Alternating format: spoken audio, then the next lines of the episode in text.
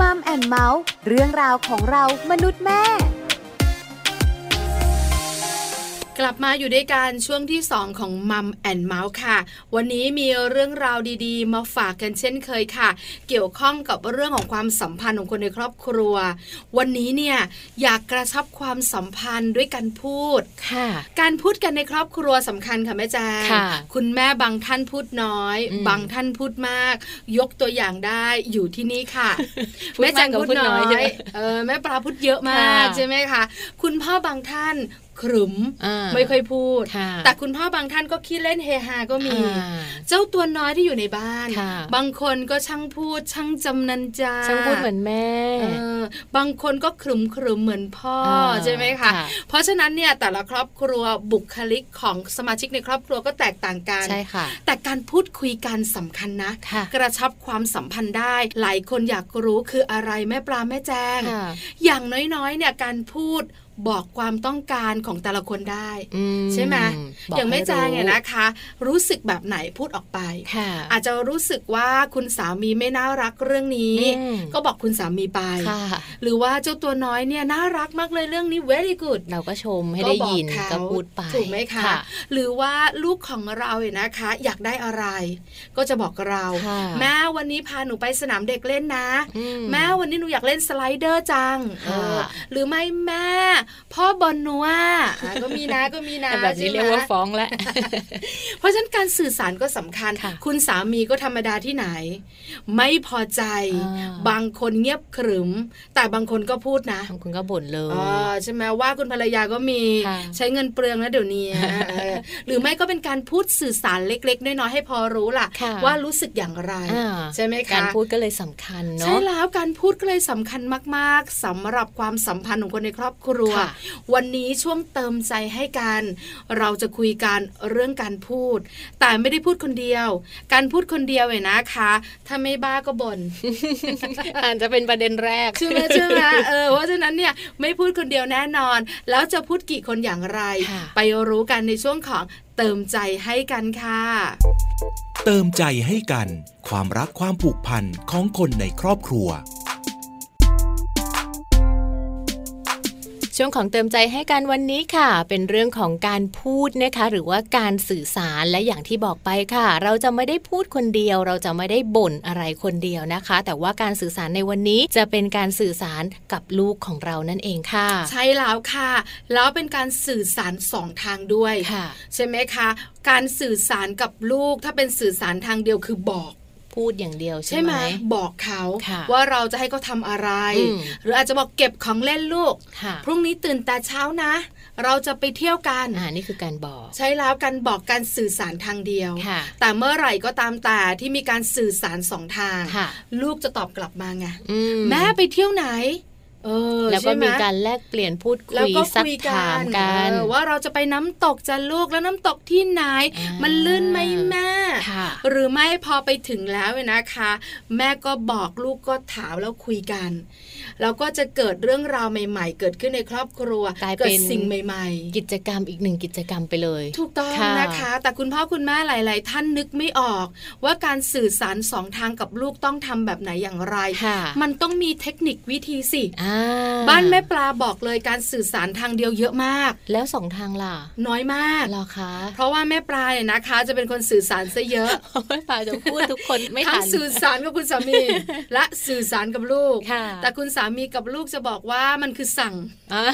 ไม่ใช่การบอก ไม่ใช่การบอกหรือการคุยกัน ค่ะ แต่การสื่อสารสองทางคือการคุยกัน ค่ะ การบอกสิ่งที่ต้องการของแต่ละคนออกมา มันเหมือนกันเล่าให้ฟังซะมากกว่า ใช่ใช่ เนอะถ้าสื่อสารสองทางแม่ปลาเล่า ลูกก็เล่า คุณสามีก็มีโอกาสในการได้เล่าได้พูด ถูก ด้ว ต้อยงหรือ ค่ะ ไม่ก็แสดงความคิดความเห็น อ่า ใช่ไหม ค่ะ อันนี้สำคัญมากๆ แต่เราสองคนอาจจะบอกได้ไม่ค่อยละเอียดนัก ใช่ หรือแนะนำวิธีต่างๆ อาจจะไม่ตรงใจคุณพ่อคุณแม่มากนัก ต้องเป็นนักวิชาการของเรากับข้อมูลดีๆ เรื่องนี้ค่ะ ใช่แล้วค่ะ เพราะว่าวันนี้นะคะ รองศาสตราจารย์ดรนิติดาแสงสิงแก้ว อาจารย์ประจำคณะวารสารศาสตร์และสื่อสารมวลชน มหาวิทยาลัยธรรมศาสตร์ค่ะ มีเทคนิคนะคะการสื่อสารสองทางกับลูกมาฝากคุณพ่อคุณแม่ที่ติดตามมัมแอนเมาด้วย ถ้าอยากรู้นะคะว่าเราจะเริ่มต้นในการสื่อสารสองทางกับลูกได้อย่างไร และมีวิธีการไหนบ้างไปติดตามค่ะ สวัสดีค่ะ คุณพ่อคุณแม่ การพูดคุยของเรานั้นเป็นจุดเริ่มต้นที่สำคัญนะคะ กับการพัฒนาสมองของลูกค่ะ จะเป็นโอกาสให้ลูกได้เรียนรู้ได้ฝึกการฟัง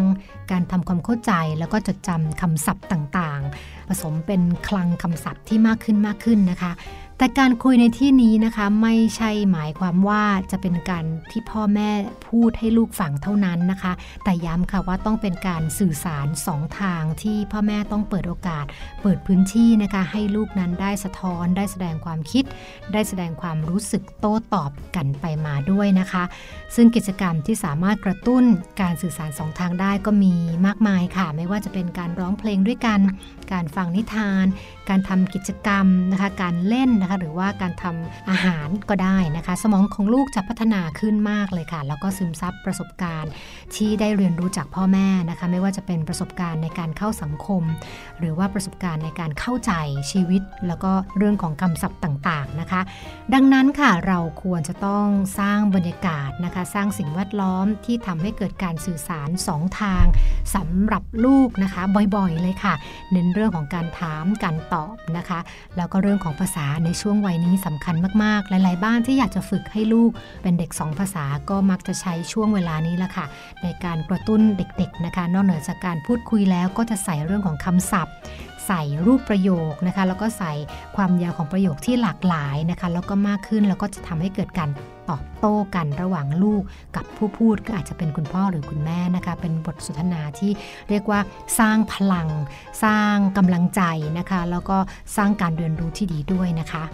มีงานวิจัยของ Temple University Infant Language Laboratory นะคะ จากประเทศอเมริกานะคะ ได้บันทึกการพูดคุยในครอบครัว เพื่อดูลักษณะของภาษาที่เขาใช้ในการสื่อสารนะคะ ดูจำนวนการสนทนาระหว่างพ่อแม่ลูก แล้วก็พบว่าลูกที่มาจากครอบครัวที่พ่อแม่ได้เปิดโอกาสให้เขาได้คุยมากเท่าไหร่ จะทำให้ลูกนั้นมีความเข้าใจ ทางภาษานั้นได้ดียิ่งขึ้นนะคะ นอกเหนือจากนั้นก็ยังมีข้อแนะนำนะคะว่าการใช้ภาษานั้นยังช่วยทำให้ลูกๆนั้นเนี่ยมีพัฒนาการด้านอื่นควบคู่กันไปด้วยนะคะ แล้วเราสามารถจัดสิ่งแวดล้อม ในการสื่อสารสองทางกับลูกไม่ใช่เฉพาะในบ้านนะคะ แต่อาจจะใช้สถานการณ์ต่างๆ รอบตัว เป็นตัวกระตุ้นได้ด้วยเช่นเดียวกัน เช่น การซื้อของในซูเปอร์มาร์เก็ตนะคะ หรือว่าสนามเด็กเล่น หรือว่าเวลาที่เราไปพิพิธภัณฑ์ต่างๆ อาจจะใช้ประโยคที่เหมือนกับการพูดคุยในชีวิตประจำวันค่ะ เช่น ลูกชอบ กินผลไม้อะไรมากที่สุด ลูกว่าผลไม้สีไหนสวยที่สุด คือเหมือนกับชวนเขาคุยกับสิ่งที่เขาได้รับการกระตุ้นจากประสาทสัมผัสทั้ง 5 เมื่อเวลาที่ไปอย่างสถานที่ต่างๆ ตรงนี้จะเป็นการกระตุ้นเรียกว่า 360 องศาค่ะคุณผู้ฟัง ไม่ว่าจะเป็นกระตุ้นสมอง กระตุ้นเรื่องของการพูดการคุยนะคะ เรื่องของการใช้ภาษาแล้วก็ที่สำคัญที่สุด เป็นวิธีการในการสร้างสัมพันธ์ที่ดีมากๆทำให้ลูกเข้าใจพ่อแม่ แล้วก็ทำให้พ่อแม่เข้าใจลูก เข้าใจสิ่งที่ลูกชอบได้มากขึ้นแบบเป็นธรรมชาติด้วยค่ะ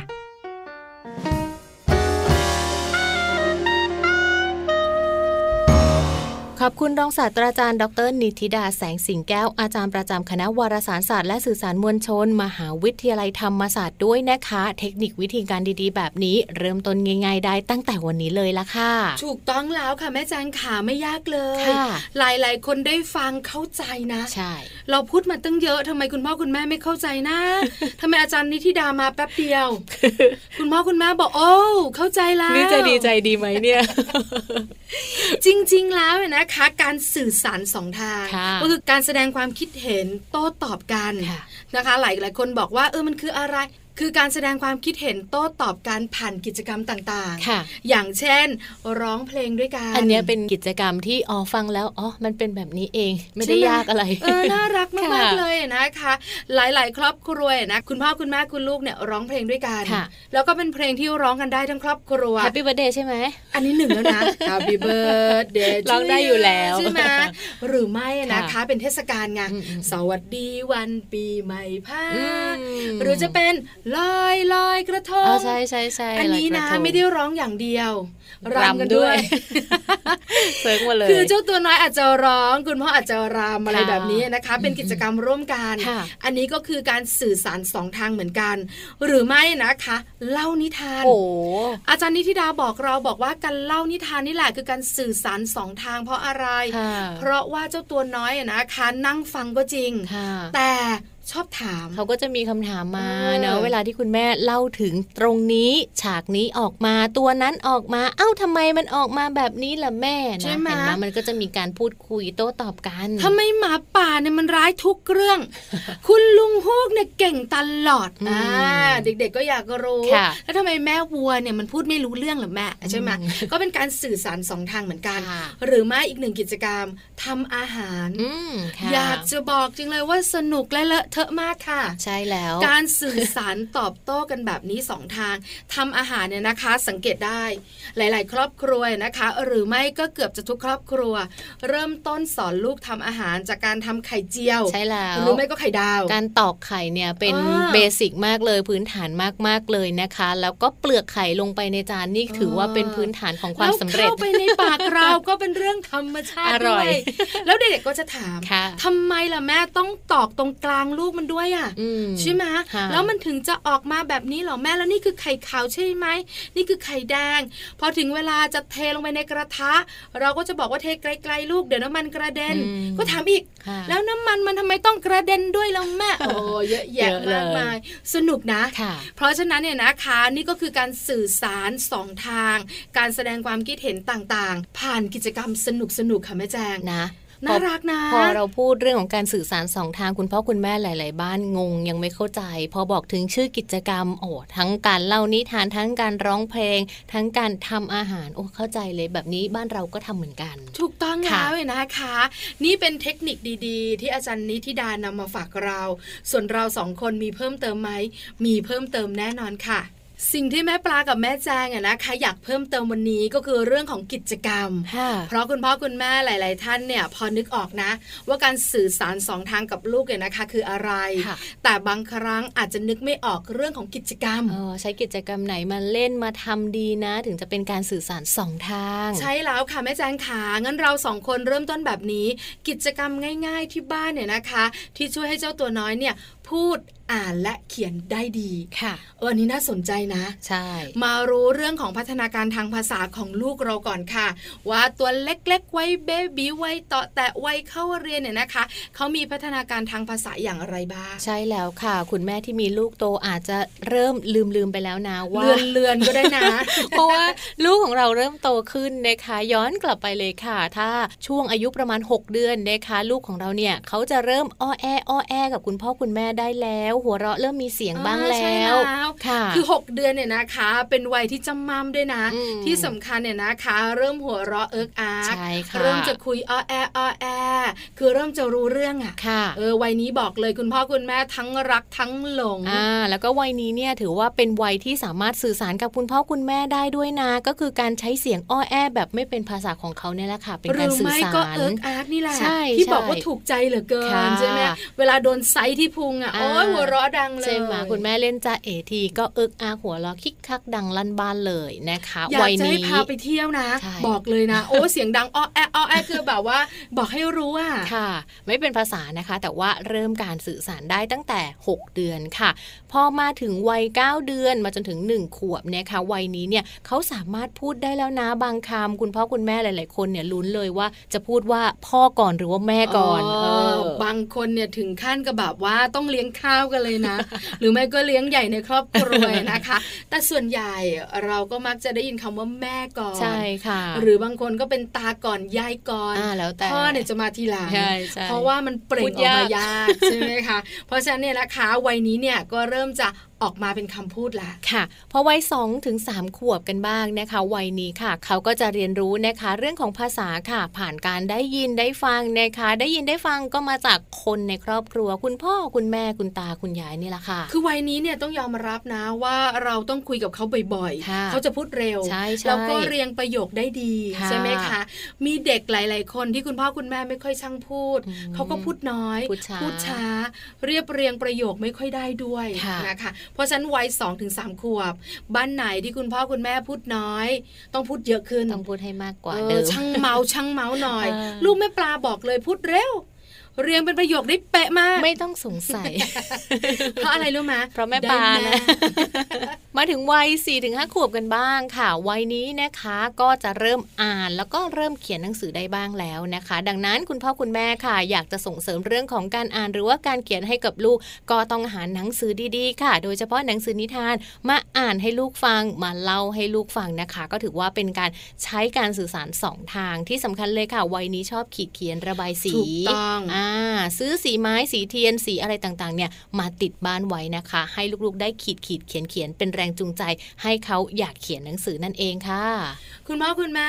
นั่งฟังมาถึงตรงนี้ น่าจะพอเข้าใจเนอะ ค่ะ ว่าจริง ๆ แล้วแหล่งเรียนรู้ทางภาษาที่ดีที่สุดเนี่ยคือคนใกล้ตัว อยู่ที่บ้าน แล้วคนใกล้ตัวเนี่ยไม่ใช่ใครหรอก ค่ะ คุณพ่อคุณแม่คุณปู่คุณย่าคุณตาคุณยายนั่นแหละ เพราะฉะนั้นเนี่ยนะคะ คนสำคัญแบบนี้ เพราะฉะนั้นคนสำคัญเนี่ยเพราะฉะนั้นคนสำคัญอย่างคุณพ่อคุณแม่และสมาชิกในครอบครัว ต้องเป็นตัวกระตุ้น ค่ะ ในการฝึกภาษาให้ลูก อืม ทำอย่างไรล่ะ วันนี้เรามี 3 เทคนิคดีๆ มาบอกกัน ค่ะ น่ารักทุกเทคนิคเลย น่ารักอ่านชื่อเทคนิคให้ฟังก่อน ข้อความสื่อรักค่ะแม่ปลา หลายคนนึกว่าสามีภรรยาส่งให้การเปล่านะ ไม่ต้อง ข้อความสื่อรักอันนี้เนี่ยนะคะ คุณพ่อคุณแม่คุณลูก ค่ะ สื่อสารกัน ใช่ คุณพ่อหรือว่าคุณแม่นะคะ อยากจะเขียนข้อความสื่อรักไปยังลูกเนี่ยอาจจะเป็นการใช้การเขียนนะคะ เขียนลงบนกระดาษแปะเอาไว้นะคะ ใช้ข้อความดีๆ ส่งลูกเข้านอนค่ะ อย่างเช่น นอนหลับฝันดี หรือราตรีสวัสดิ์แค่เนี้ยลูกๆ ได้อ่านลูกๆ ก็จะรู้สึกแบบอืมอุ่นใจ ไอ้นอนหลับฝันดีเข้าใจได้นะ ค่ะ แต่เด็กบางคนตัวเล็กกันเนอะ ราตรีสวัสดิ์คืออะไรแม่ มันดูแบบว่าเป็นคำที่แบบโอ้สวยงาม สวยงาม สร้างสรรค์ ใช่ไหม แล้วมันยิ่งใหญ่มาก แต่จริง ๆ แล้วเนี่ยนะคะ เขาได้เรียนรู้ไง ค่ะ ว่าจริง ๆ แล้วนอกเหนือจากฝันดี อืม ยังมีคำอื่นๆ ที่ส่งหนูเข้านอนอย่างมีความสุข ถ้าเป็นภาษาอังกฤษล่ะ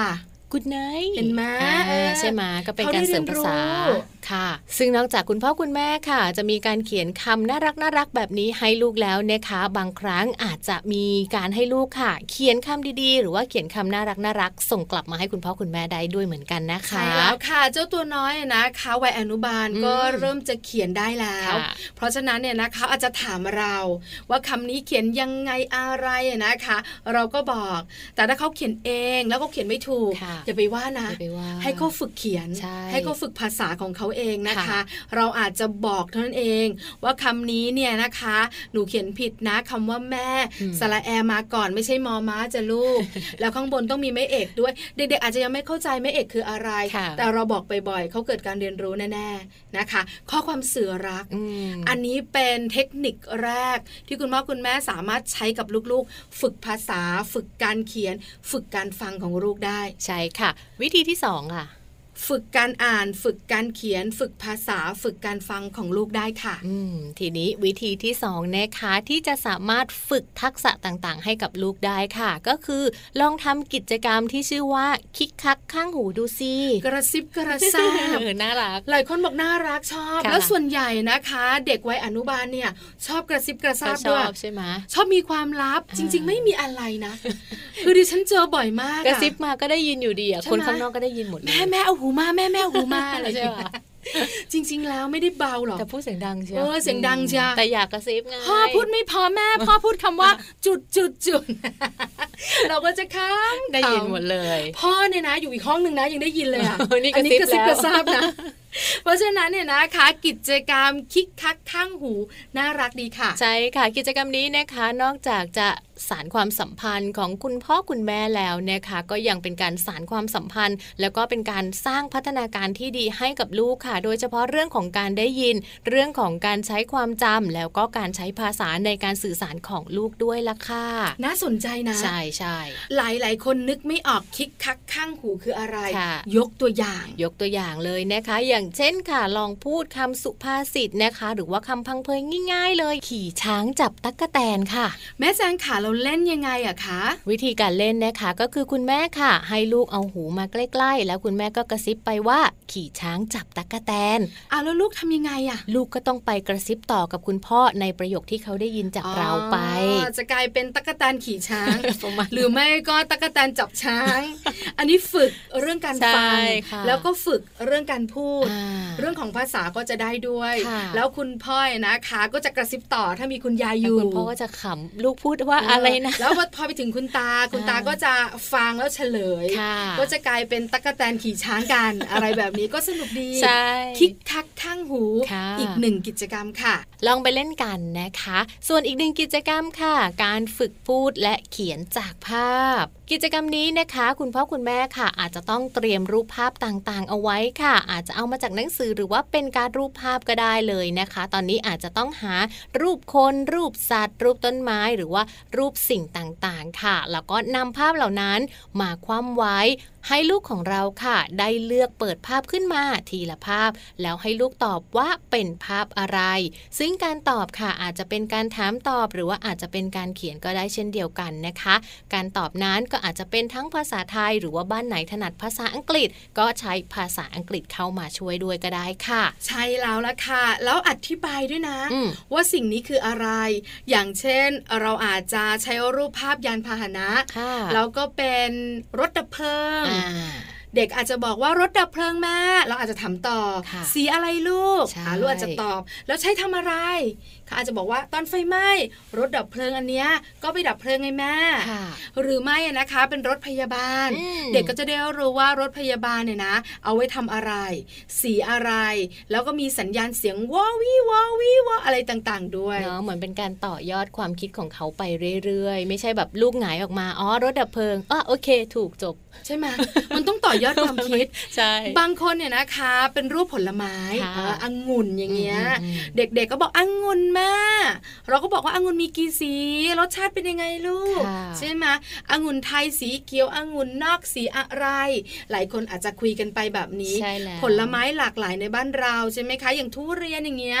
หลายคนบอกว่าอ๋อมันมีหนามแม่ อืม แล้วมันก็เหม็นด้วย ค่ะ เออบางคนบอกอร่อยด้วย ใช่ค่ะ อันนี้เป็นการต่อยอดความคิดและเป็นการคุยกัน อืม แล้วก็เป็นการบ่งบอกความคิดของลูกต่อสิ่งสิ่งนั้น ค่ะ ที่เขาเข้าใจด้วยค่ะ ค่ะก็ถือว่าเป็นการส่งเสริมนะคะ ในเรื่องของภาษาค่ะ ไม่ว่าจะเป็นการดูเขาก็จะได้เห็นภาพ การ ค่ะ พูด การตอบกับคุณแม่เขาก็จะได้รู้นะคะ ว่าสิ่งที่เขาตอบมานั้นถูกต้องหรือไม่ การได้รับคำอธิบายจากคุณพ่อคุณแม่ก็เป็นอีกสิ่งหนึ่งที่จะช่วยเสริมสร้างพัฒนาการในเรื่องของความคิดของลูกนั่นเองค่ะ นอกเหนือจากนั้นค่ะแม่แจงขาปิดท้ายกันด้วยเรื่องของเกม ค่ะ เพราะว่าส่วนใหญ่เด็กๆกับเกมจะเป็นของคู่กัน มักมาด้วยกัน แล้วก็จะถูกอกถูกใจด้วยค่ะ ค่ะ เพราะฉะนั้นวันนี้เนี่ยเรามีคำแนะนำเรื่องของการเล่นเกมกับลูก แต่เราสองคนไม่ได้บอกเอง จะมีผู้เชี่ยวชาญมาบอกกัน ค่ะ ว่าการจะเล่นเกมกับลูกเนี่ยนะคะ จะเล่นแบบไหนอย่างไร แล้วเริ่มต้นอย่างไร แล้วไปต่อแบบไหน อืม ไปกันเลยค่ะ กระบวนการมีง่ายๆมากเลยคือ 1 มีโจทย์ 2 ให้ทาย 3 แข่งกัน มีโจทย์ให้ทายแข่งกัน ทีนี้เราก็กลับไปดูว่าโจทย์ที่เราจะให้เด็กอะคืออะไรคำศัพท์ภาษาอังกฤษ ให้เรียนรู้เรื่องเกี่ยวกับกีฬาเนี่ยคำศัพท์กีฬาเด็กๆก็จะได้ได้เรียนรู้ศัพท์ที่อยู่ในตระกูล เรียกชื่อกีฬาเป็นภาษาอังกฤษเนาะบางอันก็อาจจะเป็นคำศัพท์ภาษาไทยก็ยังได้ หรือแบ่งเป็นหมวดหมู่ก็ยังได้ จงบอกสิ่งของที่อยู่ในครัว เด็กๆก็จะเริ่มคิดแล้วในครัวมีอะไรบ้าง พอคิดวนไปเรื่อยๆ จงบอกสิ่งของที่อยู่ในบ้าน จงบอกสิ่งของที่อยู่ในห้องน้ำ จงบอกสิ่งของที่อยู่ในโรงเรียน จงบอกอุปกรณ์ที่ใช้ในการเกษตรอ่ะมันก็จะมีชื่อต่างๆ มากมายเลย หรือเกมเป็นภาษาไทยก็ได้ครับเป็นภาษาไทยแล้วมีพยัญชนะหรือสระบางตัวหายไป แล้วให้ทายกันว่า เนี่ยเป็นคำว่าอะไร สมมุติว่าเป็นหมวดผลไม้ที่อยู่ในสวน แล้วก็มีพยัญชนะหรือสระบางตัวหายไป แล้วก็ใช้ป้ายเขียนกับป้ายกระดาษนี่แหละครับจะเห็นได้ว่าการสร้างสรรค์เกมง่ายมากเลย ถ้าใช้คำศัพท์เนาะบางอันก็ใช้หมวดหมู่ ก็อยากจะชักชวนคุณพ่อคุณแม่ ลองออกแบบเกมเล็กๆ ในบ้าน ที่เกี่ยวโยงกับสิ่งที่อยู่ในบ้านเล็กๆเนี่ยลองดูว่าเรามองไปเห็นอะไรบ้างที่พอจะทำเป็นเกม ให้เขาทายก็ได้นะครับ คุณพ่อคุณแม่หลาย ๆ ครอบครัวยิ้มได้ ค่ะ เทคนิคดีๆ ต้องขอบคุณมากๆนะคะ คุณครูที่น่ารักของเราค่ะ คุณครูแอมค่ะ อาจารย์นิธิจันทรธนู ครูกระบวนกรโรงเรียนสาธิตแห่งมหาวิทยาลัยธรรมศาสตร์ค่ะ คุณพ่อคุณแม่ได้เทคนิคในการที่จะเริ่มต้นเนี่ยนะคะ คิดเกมสำหรับเจ้าตัวน้อยนะ ค่ะ ว่าจะเล่นเกมแบบไหนอย่างไร ฟังจากคุณครูแอมของเราเนี่ยบอกเลยไม่ยาก ใช่ค่ะ สามารถคิดได้ที่บ้านเรื่องใกล้ ๆ ตัว อืม แล้วสนุกกันได้ เพราะฉะนั้นเกมเนี่ยนะคะที่เล่นกับลูกๆ เป็นอีกหนึ่งกิจกรรมในบ้าน ค่ะ ที่สามารถสนุกได้ แล้วก็ฝึกเรื่องของการคิด ฝึกภาษาฝึกการพูดของเขาได้ค่ะ และนี่ค่ะ ทั้งหมดเลยนะคะของมัมแอนเมาส์ประจำวันนี้ค่ะ เชื่อว่าคุณพ่อคุณแม่หลาย ๆ ครอบครัวเลยนะคะ จะได้เทคนิควิธีการในการดูแลเจ้าตัวน้อยพอสมควรเลยละค่ะ ใช่แล้วค่ะแม่จันขาไม่ยากเลยใช่ไหม ใช่แล้ว คุณพ่อคุณแม่หลาย ๆ ครอบครัวเนี่ยสั่นหน้ากันใหญ่เลย ไม่ยากที่ ง่าย เราสองคนเริ่มต้นคำว่าเทคนิคการสื่อสารสองทางกับลูก อาจจะยังไม่ค่อยเข้าใจ คุณพ่อคุณแม่บอกว่ามันเป็นภาษาวิชาการ ใช่ มากนะ สื่อสารแบบไหนนะ ใช่ไหม แล้วเราจะสื่อสารสองทางกับลูกในครอบครัวได้ยังไง แล้วนำมาทำเป็นรูปธรรมได้อย่างไร ค่ะ พอฟังแม่ปลากับแม่แจงจบ ร้องอ๋อเลย เข้าใจละ ค่ะ แค่ข้อความสื่อรัก คิกคักข้างหู ชอบ ใช่ไหม อะ แล้วก็มีเรื่องของการที่ฝึกพูดและเขียนจากภาพ แล้วปิดท้ายเรื่องของเกมสนุกสนุกๆที่เล่นกันในครอบครัว ค่ะ เห็นไหมคะแม่จางแค่นี้เอง ก็สามารถเป็นการฝึกการสื่อสารสองทางกับลูกได้แล้ว ใช่ ได้ประโยชน์เยอะมาก ใช่ค่ะ จนหลายๆคนบอกว่าเยี่ยมเลยแม่ปลาแม่แจง อันนี้คิดเองนะ ใช่ใช่ก็เยี่ยมจริง ๆ นะ บางทีคำบางคำมันอาจจะฟังยากค่ะ แต่ถ้าสมมติว่าเรามีการขยายความ เรามีการสื่อสารส่งไปถึงคุณพ่อคุณแม่ คุณพ่อคุณแม่ก็เข้าใจได้ง่าย แล้วก็ไปทำกิจกรรมกับลูกแบบสื่อสารได้ง่าย ๆ ลูกจะได้ไม่ต้องคิดเยอะ เห็นด้วยกับแม่จาง ค่ะ นะคะ หวังว่าวันนี้น่าจะได้ประโยชน์เยอะๆนะคะสำหรับคุณพ่อคุณแม่แอบส่งท้ายกันนิดเดียวนะคะ ว่าการสื่อสารสำหรับทุกคนในครอบครัวสำคัญ ใช่ค่ะ เพราะการสื่อสารบอกความต้องการของเรา ค่ะ ทั้งคุณพ่อทั้งคุณแม่ทั้งคุณลูก ถ้ามีการสื่อสารเชิงบวก ค่ะ นะคะ บอกเลยครอบครัวนั้นแฮปปี้ อืม ถ้ามีการสื่อสารสองทาง การที่เราบอกสิ่งที่เราต้องการ และฟังสิ่งที่คนในครอบครัวต้องการ อันนี้ก็ก่อให้เกิดรอยยิ้มในครอบครัวได้แน่นอนค่ะ ค่ะ กลับมาติดตามเรื่องราวดีๆ ประทับใจแล้วก็มีรอยยิ้มแบบนี้ได้ใหม่นะคะ กับมัมแอนเมาส์ค่ะ เพราะว่าวันนี้หมดเวลาแล้วนะคะ แม่แจงแล้วก็แม่ปลาค่ะ เราทั้งสองแม่พูดคุยกันต่อไม่ได้ แต่กลับมาติดตามกันได้ใหม่นะคะ ในครั้งต่อๆไปค่ะ วันนี้ลาไปพร้อมกันเลยนะคะ มัมแอนเมาส์เรื่องราวของเรามนุษย์แม่